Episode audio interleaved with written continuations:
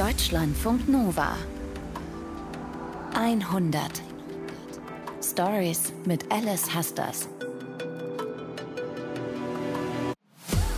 Vielleicht hattet ihr das auch als Kind, nämlich so Bilder oder Fantasien im Kopf, die immer wieder auftauchten. Man wusste dann nicht genau, wo die jetzt herkommen. Und als erwachsener Mensch schaut man manchmal auf diese Bilder zurück und fragt sich, was war das damals? Wo kam das her? War das nur was Banales, was man in Kinderbüchern gesehen hat oder sich irgendwie zusammengereimt hat aus einer Unterhaltung, die Erwachsene geführt haben? Oder hatte das eine tiefere Bedeutung? Isabel hatte sowas auch. Über die Jahre habe ich so festgestellt, dass äh, alle kleinen Kinder Fantasien haben. Ähm, und bei Mädchen ist das sehr oft die Fantasie bei kleinen Mädchen, dass sie eigentlich eine Prinzessin sind und dass man sie aus einem Königsschloss geraubt hat und sie etwas ganz Besonderes und Tolles sind. Und äh, ich hatte immer die Fantasie, ich sei aus einer Mülltonne gezogen worden. Isabel wächst in den 60er Jahren in Hannover auf. Ihre Eltern betreiben eine gutbürgerliche Gaststätte. Isabel geht aufs Gymnasium, kriegt Gitarrenunterricht, spielt Tennis das mit der Gitarre nimmt Isabel auch sehr ernst. Sie ist total musikalisch, liebt klassische Musik, außerdem liest sie viel. Das wirkt erst einmal wie eine erfüllte Kindheit, aber etwas fehlt bei ihrer Mutter. Also sie hat sicherlich ein mütterliches Verhalten gehabt, aber gefühlt mehr in dem Sinne, weil man das als Mutter eben so macht. Und ähm, es war immer so ein bisschen wie so eine unsichtbare Grenze zwischen uns. Paulus Müller erzählt uns die Geschichte von Isabel heute. Paulus, wie war das mit Isabel und ihrer Mutter? Isabels Mutter ist oft krank, braucht ihre Ruhe. Und dann ist da noch der Tod von Isabels Schwester. Die Mutter hatte schon mal eine Tochter aus erster Ehe. Die ist aber 1962 mit 20 Jahren bei einem Unfall gestorben, also drei Jahre vor Isabels Geburt. Und Isabel musste dann als Kind regelmäßig mit ans Grab ihrer Schwester. Puh, das klingt nach viel. Das ist wahnsinnig viel. Und dazu kommt dann auch noch, dass die Mutter gleichzeitig hohe Erwartungen an Isabel hat. Meiner Mutter war sehr wichtig, äh, dass ich einen, ja, wie man damals so sagte, anständigen, wohlerzogenen Eindruck mache und ich gute Leistungen äh, vollbringe, also in so ein, ich sag mal, gutbürgerliches Klischee passe. Und Isabel tut auch richtig viel dafür, ihrer Mutter gerecht zu werden und deren Erwartungen. Sie ist immer eine sehr, sehr gute und fleißige Schülerin, hält sich an alle Regeln. Natürlich hat sie auch mal Bock, feiern zu gehen.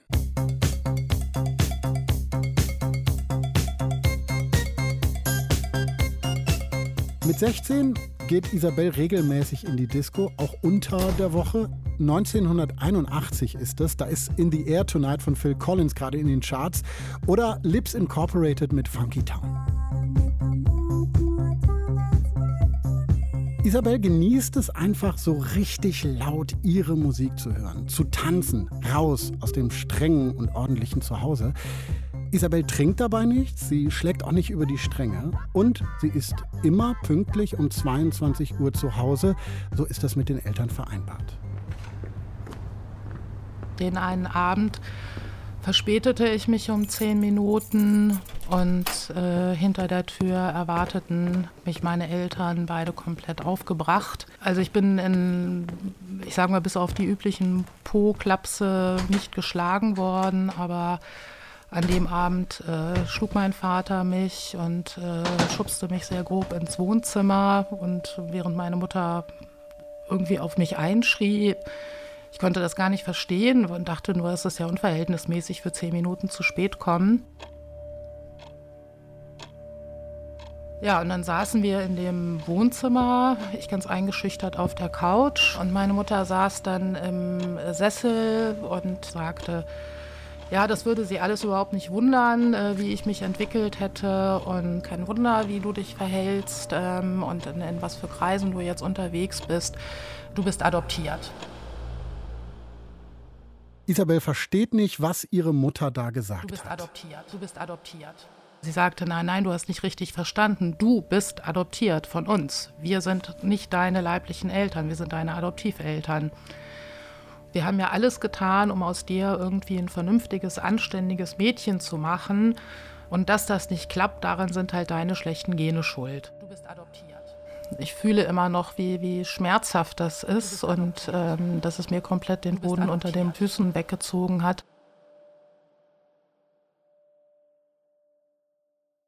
Hm.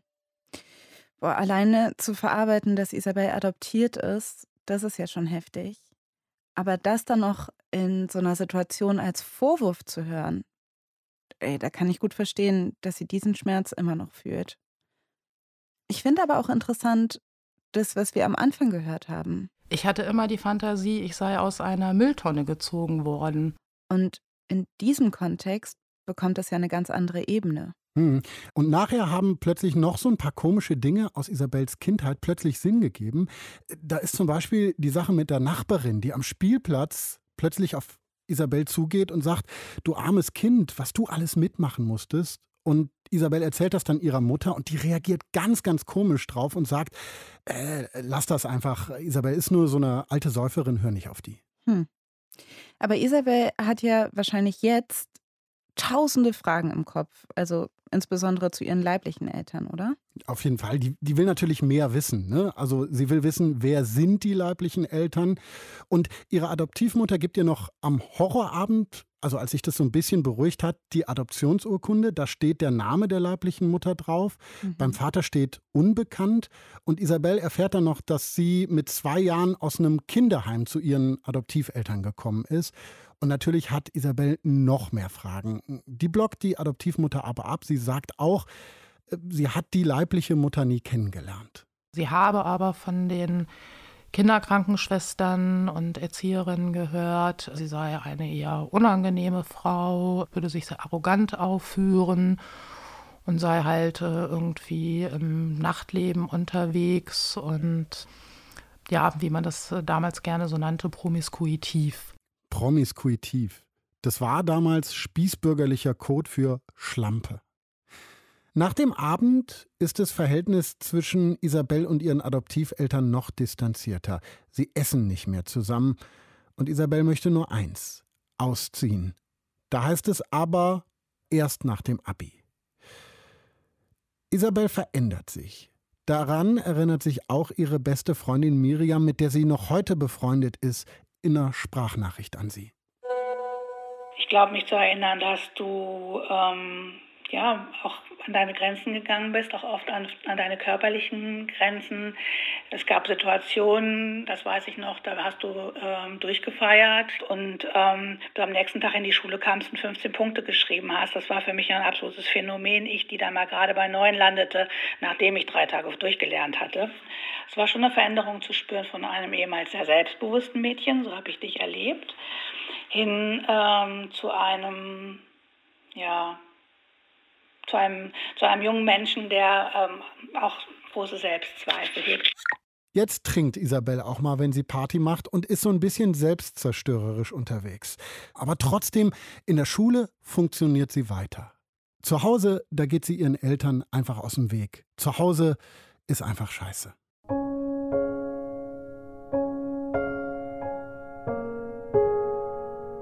Ja, Miriam wohnte damals nur ein paar Häuserblocks von mir entfernt, in so einem, ja, alten Bürgerhaus ähm, im dritten Stock. Großes, breites ähm, Treppenhaus und äh, oben halt so die letzte Tür.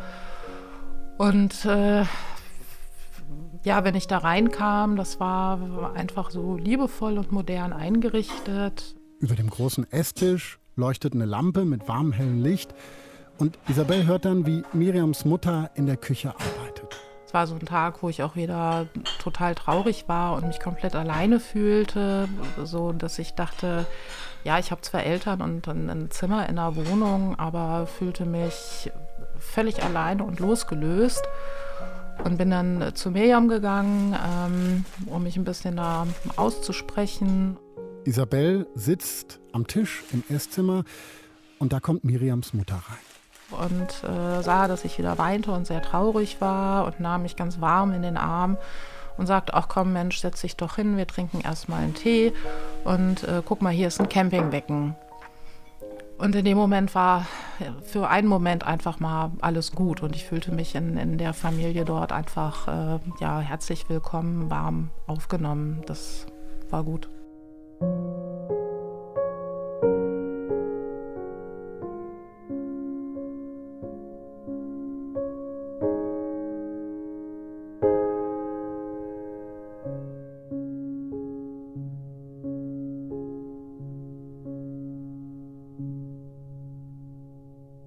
Direkt nach dem Abi zieht Isabel dann zu Hause aus. Fängt an zu studieren, Germanistik und Philosophie. Isabel genießt den Abstand und das selbstbestimmte Leben. Sie macht Party, jobbt, feiert. Sie hält trotzdem noch losen Kontakt zu den Adoptiveltern. Gleichzeitig wird aber der Wunsch, mehr über ihre Mutter zu wissen, immer stärker sich das erste Mal zu begegnen, sich zu sehen, sich ins Gesicht zu sehen, Ähnlichkeiten zu erkennen, ähm, dass sie mich freudestrahlend anguckt, in den Arm nimmt und sagt, wie wunderbar, jetzt ist alles gut, wir haben uns wiedergefunden. Ihr damaliger Freund bestärkt sie darin, Kontakt aufzunehmen. Den Namen ihrer leiblichen Mutter kennt Isabel ja von den Adoptionspapieren und dann noch die Telefonnummer rauszufinden, das ist ein Klacks. Isabel ruft ihre leibliche Mutter an und die sagt, sie hatte damit gerechnet, dass irgendwann so ein Anruf kommt. Sie ist bereit für ein Treffen in Hamburg.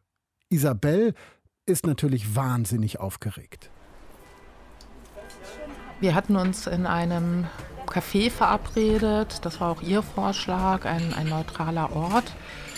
Ich kann mich erinnern, das war so ein ganz schlichtes Café und so eine einfache braune Holzstühle standen da drin und äh, ich war ganz erleichtert, als ich sah, dass sehr wenige Gäste da waren und als ich mich so umschaute, traf mich sofort der Blick einer Frau, ähm, die sich quasi schon so zum Eingang gesetzt hatte, dass sie ihn gut im Auge hatte. Und äh, dieses, diese Erwartung und Spannung in ihrem Gesicht sagte mir, das muss sie sein, das muss meine Mutter sein. Aber dieses sich erkennen, so, oh, wir sehen uns ja ähnlich, das war überhaupt nicht in dem Moment, aber trotzdem wusste ich, das ist sie. Dann war auch so die große Frage, wie begrüßt man sich denn jetzt? Also so verlorenes Kind findet verlorene Mutter, großes Drama. Und äh, wir haben uns, glaube ich, tatsächlich mit Handschlag begrüßt. Ähnlich nüchtern wie die Begrüßung bleibt dann auch das Gespräch. Beide sind angespannt und alles läuft ein bisschen anders, als Isabel sich das vorgestellt hatte. Ja, meine Mutter begann dann ganz äh, detailreich vom Star Club in Hamburg zu erzählen und von ihrer äh, Tätigkeit dort, dass sie zum einen Bühnenmanagerin gewesen sei und dadurch halt mit ganz vielen später auch international bekannten Bands wie den Beatles und so weiter äh, in Berührung gekommen sei, mit denen gefeiert habe. Also es war absolut hörbar, dass sie in, in dieser 60er-Jahre-Welt äh, eigentlich immer noch ein Stück weit lebte. Aber so Fragen wie, was machst du? Was interessiert dich? Die kamen nicht. Ja, so im Laufe unseres Gesprächs ähm, hatte ich den Eindruck, dass sie gar nicht viel von mir und meinem Leben wissen wollte. Sie hatte so ein paar Punkte, die fragte sie dann ab und äh, dann erlosch ihr Interesse auch schnell. Isabel aber, die hat natürlich viele Fragen. Zum Beispiel, wer ist mein Vater? Und da reagierte sie sehr zurückweisend äh, und äh, wollte sich eigentlich überhaupt nicht dazu äußern, ähm, was mich sehr traurig, aber auch gleichzeitig wütend machte dieser Wunsch, ich, ich möge meiner Mutter begegnen und äh, ja, töchterliche Gefühle zu ihr haben und sie mütterliche Gefühle und dass wir so eine tiefe Verbundenheit äh, sofort empfinden, ähm, das alles war überhaupt nicht der Fall. Also da habe ich gemerkt, das war eine Illusion und ein Wunsch gewesen und die Realität war ganz anders.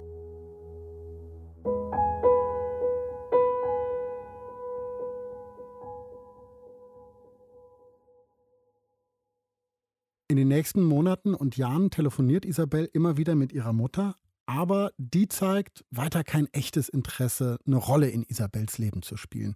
Sie bleibt freundlich, aber da ist immer diese Distanz. Und auch bei der Frage nach Isabels Vater blockt die Mutter weiter ab.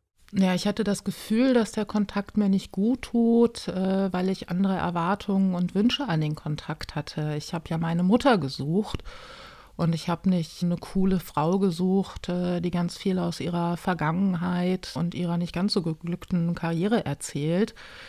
Also auch da war es wieder so, dass es ihr sehr um sie ging und ich Mitgefühl mit ihr haben sollte oder ich sie bewundern sollte es war auf eine ganz andere Art und Weise sehr ähnlich wie das Verhältnis zu meiner Adoptivmutter. Und bei beiden wusste ich dann so, dass das tut mir nicht gut. Also entscheidet sich Isabel drei Jahre nach dem ersten Treffen, den Kontakt abzubrechen mit einem Brief. Sie setzt sich in ihrer kleinen, aber hellen Studentenbude an den schönen Sekretär, den sie von ihrem eigenen Geld gekauft hatte. Ich weiß noch, wie ich an diesem Schreibtisch saß und dachte, ähm, ob es meine Adoptiveltern sind oder meine leibliche Mutter, diese Erfahrungen und Begegnungen sind so frustrierend, ich will die nicht mehr in meinem Leben.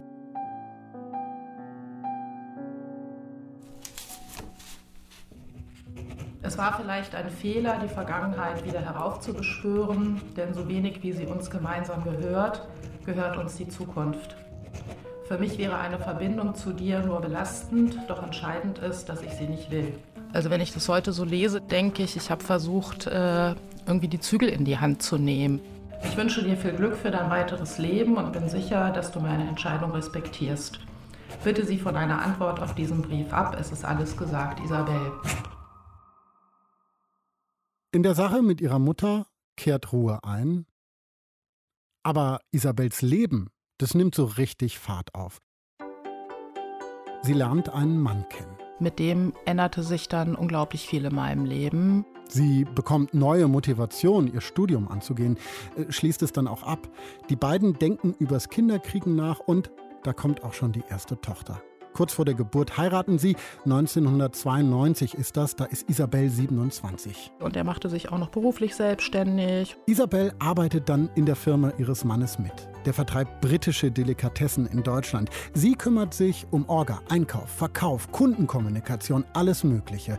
Es gibt überall und immer etwas zu tun. Die Jahre fliegen nur so vorbei. Und dann haben wir auch noch ein Haus gekauft. Dann kommt 1998 die zweite Tochter. Und als die etwas größer ist, so ums Jahr 2003, kehrt wieder etwas mehr Ruhe ein. Isabel überlegt sich, ein zweites Mal zu studieren, auch weil sie die eher kaufmännische Arbeit in der Firma des Mannes nicht glücklich macht. Sie entscheidet sich für soziale Arbeit, aber sie will sich da ganz bewusst nicht auf Adoption fokussieren. Das Professionelle will sie nicht mit dem Privaten vermischen. Aber in dieser Ruhephase da kommt die Frage wieder hoch. Wo komme ich her? Das lässt sie einfach nicht los. Ich denke, dadurch, dass ich äh, selber dann zweifache Mutter geworden war, sah ich meine Geschichte eben auch noch mal aus einer anderen Perspektive, aus einer mütterlichen und dachte, ich muss da einfach noch mal mehr nachhaken, weil ich äh, mich so wie von so einem Gummiband immer so festgehalten fühlte, so als würde man versuchen nach vorne zu laufen und flitscht immer irgendwie zurück. Weil sie aber bei ihrer leiblichen Mutter in der Frage nicht weiterkommt, besorgt Isabel sich 2003 die Unterlagen zu ihrer Adoption. Jedes Adoptivkind hat das Recht, diese Unterlagen einzusehen und kurz nach ihrer Anfrage bekommt sie Bescheid. Die Unterlagen sind da, sie können sie abholen.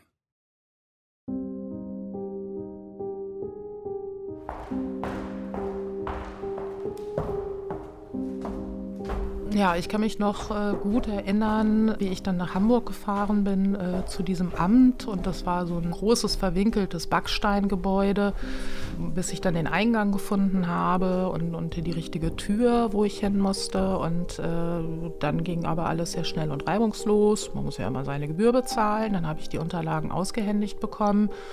Und dann weiß ich noch, habe ich mich da in den Gang gesetzt äh, auf den Stuhl und habe gleich angefangen zu lesen.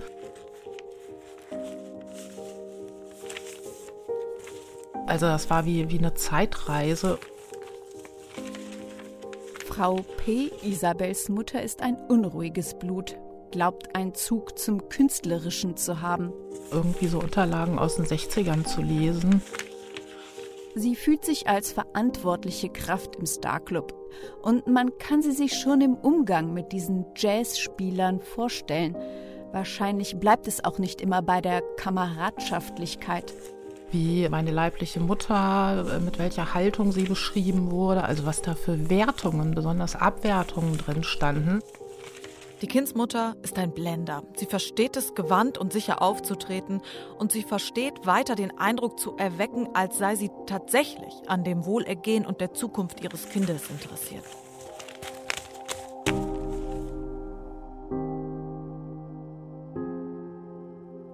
Diese Akten, die paar Seiten Papier, die machen was mit Isabel.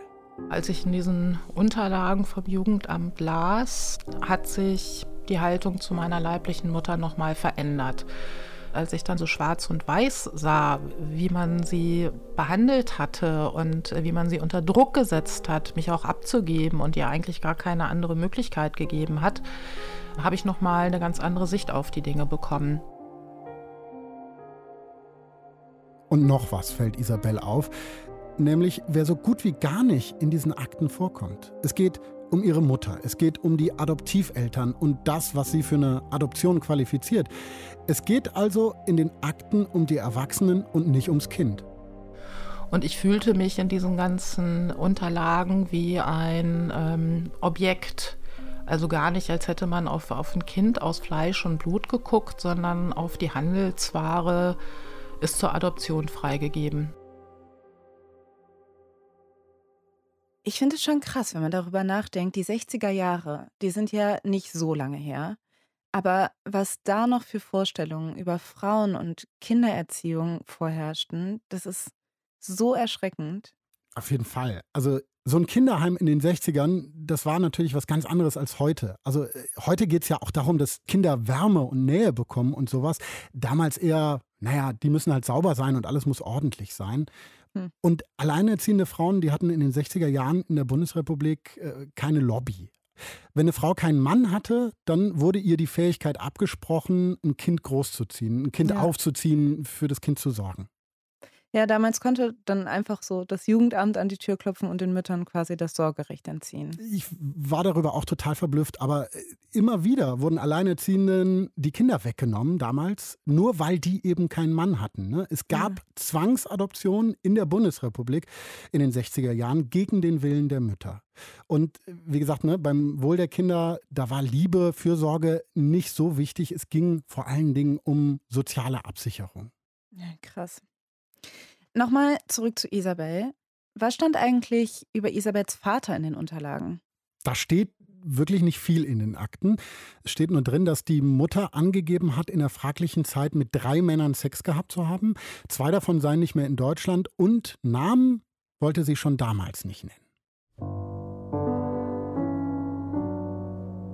Kurz nachdem Isabel dann diese Akten gelesen hat, nimmt sie wieder Kontakt zu ihrer leiblichen Mutter auf. Eigentlich hauptsächlich auch so aus der Not heraus, weil ich dachte mit meinen Müttern, das klappt irgendwie nicht so. Und so die letzte Trumpfkarte hatte ich das Gefühl, ist mein leiblicher Vater und hatte da auch so eine Fantasie entwickelt. Wir sehen uns und er ist dann endlich derjenige, der mich in den Arm nimmt und sagt, ach, wie schön, dass es dich gibt. Ich wusste gar nicht von deiner Existenz.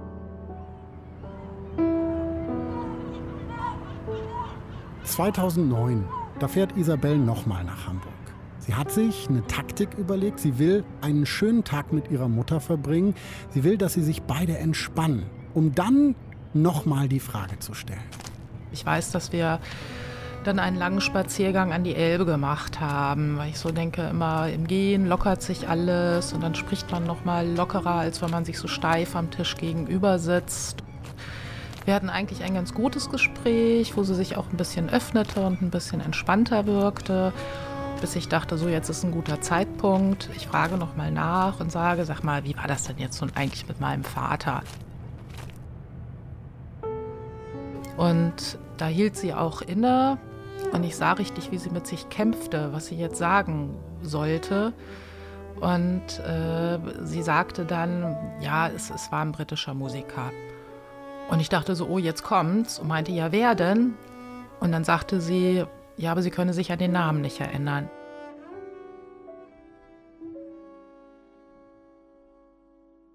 Isabel ist da sicher, ihre Mutter lügt. Sie weiß es wahrscheinlich. Und natürlich geht in der Folge das Kopfkino los. Britischer Musiker. Blackbird singing in the dead of night. Take these broken wings and learn to fly. All your life. You were only waiting for this moment to arrive. Ich weiß noch, dass äh, Miriam war so die Erste, die es sagte, irgendwie, ah, wer weiß, vielleicht ist Paul McCartney von den Beatles dein Vater. Das wurde so ein bisschen so ein Running Gag. Ähm, das, das ist er definitiv nicht. Er hat so ein äh, markantes Gesicht und ich sehe ihm nicht ähnlich. Und außerdem haben die Beatles schon 1962 im Star Club gespielt, danach nicht mehr. Also Isabelle ist 1965 geboren, sie muss 1964 gezeugt worden sein. Aber Isabelle checkt natürlich, welche Bands 1964 in Frage kommen. There is a house in New Orleans. Von britischen Bands haben einige im Star Club gespielt. The Animals, Johnny Kidd and the Pirates, aber auch eher Unbekannte. Isabel merkt aber irgendwann, das bringt mich alles nicht weiter. Mir war auch bewusst, ich werde den Namen nie erfahren. Oh, Isabel sagt es einfach so selbstbewusst und mit so einer Bestimmtheit, aber kann sie das einfach so loslassen? Hm, das war sowas wie ein Prozess muss man sagen. Also der Kontakt zur Mutter schläft dann wieder ein. Das Treffen in Hamburg war auch wirklich das letzte der beiden. Aber dann stirbt erst der Adoptivvater, dann die leibliche Mutter und dann die Adoptivmutter. Ui. Das heißt, jetzt hat Isabel keine Möglichkeit mehr, irgendwas über ihren Vater herauszufinden. Und das ändert halt auch wirklich alles nochmal. Ne? Gleichzeitig mhm. setzt Isabel sich aber auch nochmal anders mit all dem auseinander. Also sie hat Familienaufstellungen gemacht bei einer Freundin, die das beruflich macht. Sie denkt wahnsinnig viel nach. Und ihr wird dann klar, dieses Loch, diese Frage, die, die bleibt da, die bleibt ein Teil von ihr. Und da wird sie sich selber drum kümmern müssen. Die schließt sich nicht nur, weil da irgendwie auf einmal ein Vater da ist.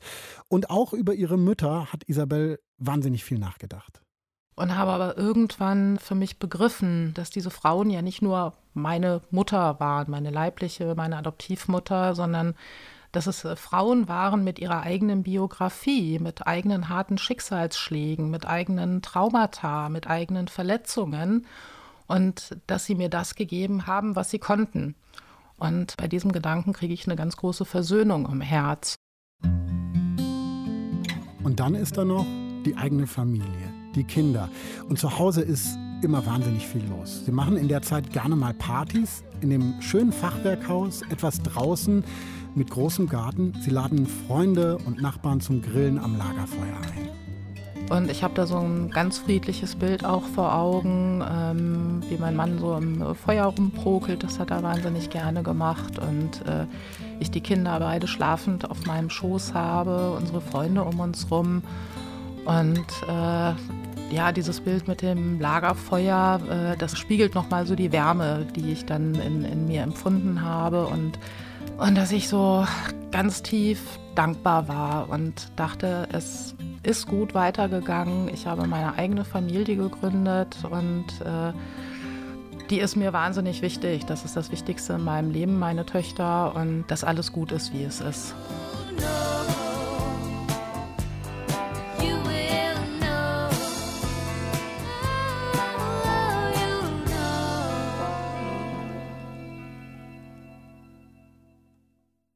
Das klingt so wertvoll und so schön, dass Isabel eine Familie hat. Und man hört auch, dass sie Frieden geschlossen hat mit den Fragen über sich selbst, die sie einfach nicht beantworten kann. Und das stelle ich mir richtig, richtig schwer vor, dahin zu kommen. Aber manchmal verbeißen wir uns ja so sehr in das, was wir nicht wissen, das, was uns verwehrt bleibt. Was ich so beeindruckend an Isabel finde, ist, dass sie sich entschieden hat, sich eben nicht darin zu verbeißen und dass sie nicht verbittert ist darüber, was sie nicht über sich weiß, sondern aus dem, was sie weiß, ihre Geschichte über sich selbst zu bauen. Und diese Unvollständigkeit als Teil dessen zu akzeptieren. Und genau diese Unvollständigkeit, der Triumph darüber, das macht die Geschichte so wertvoll, finde ich. Danke, Paulus, dass du uns diese Geschichte heute erzählt hast. Gerne. Das Team um diese 100-Geschichte sind Julia Roche, Taina Grünzig, Nilofer Elhami und Irina Stuhlsatz. Und falls ihr eine Geschichte habt, bei der ihr denkt, die muss in der 100 laufen, dann schreibt sie uns an 100.deutschlandfunknova.de. Ich bin Alice Hasters und in zwei Wochen gibt es hier eine neue Geschichte. Deutschlandfunk Nova 100. Jeden Freitag neu auf deutschlandfunknova.de und überall, wo es Podcasts gibt. Deine Podcasts.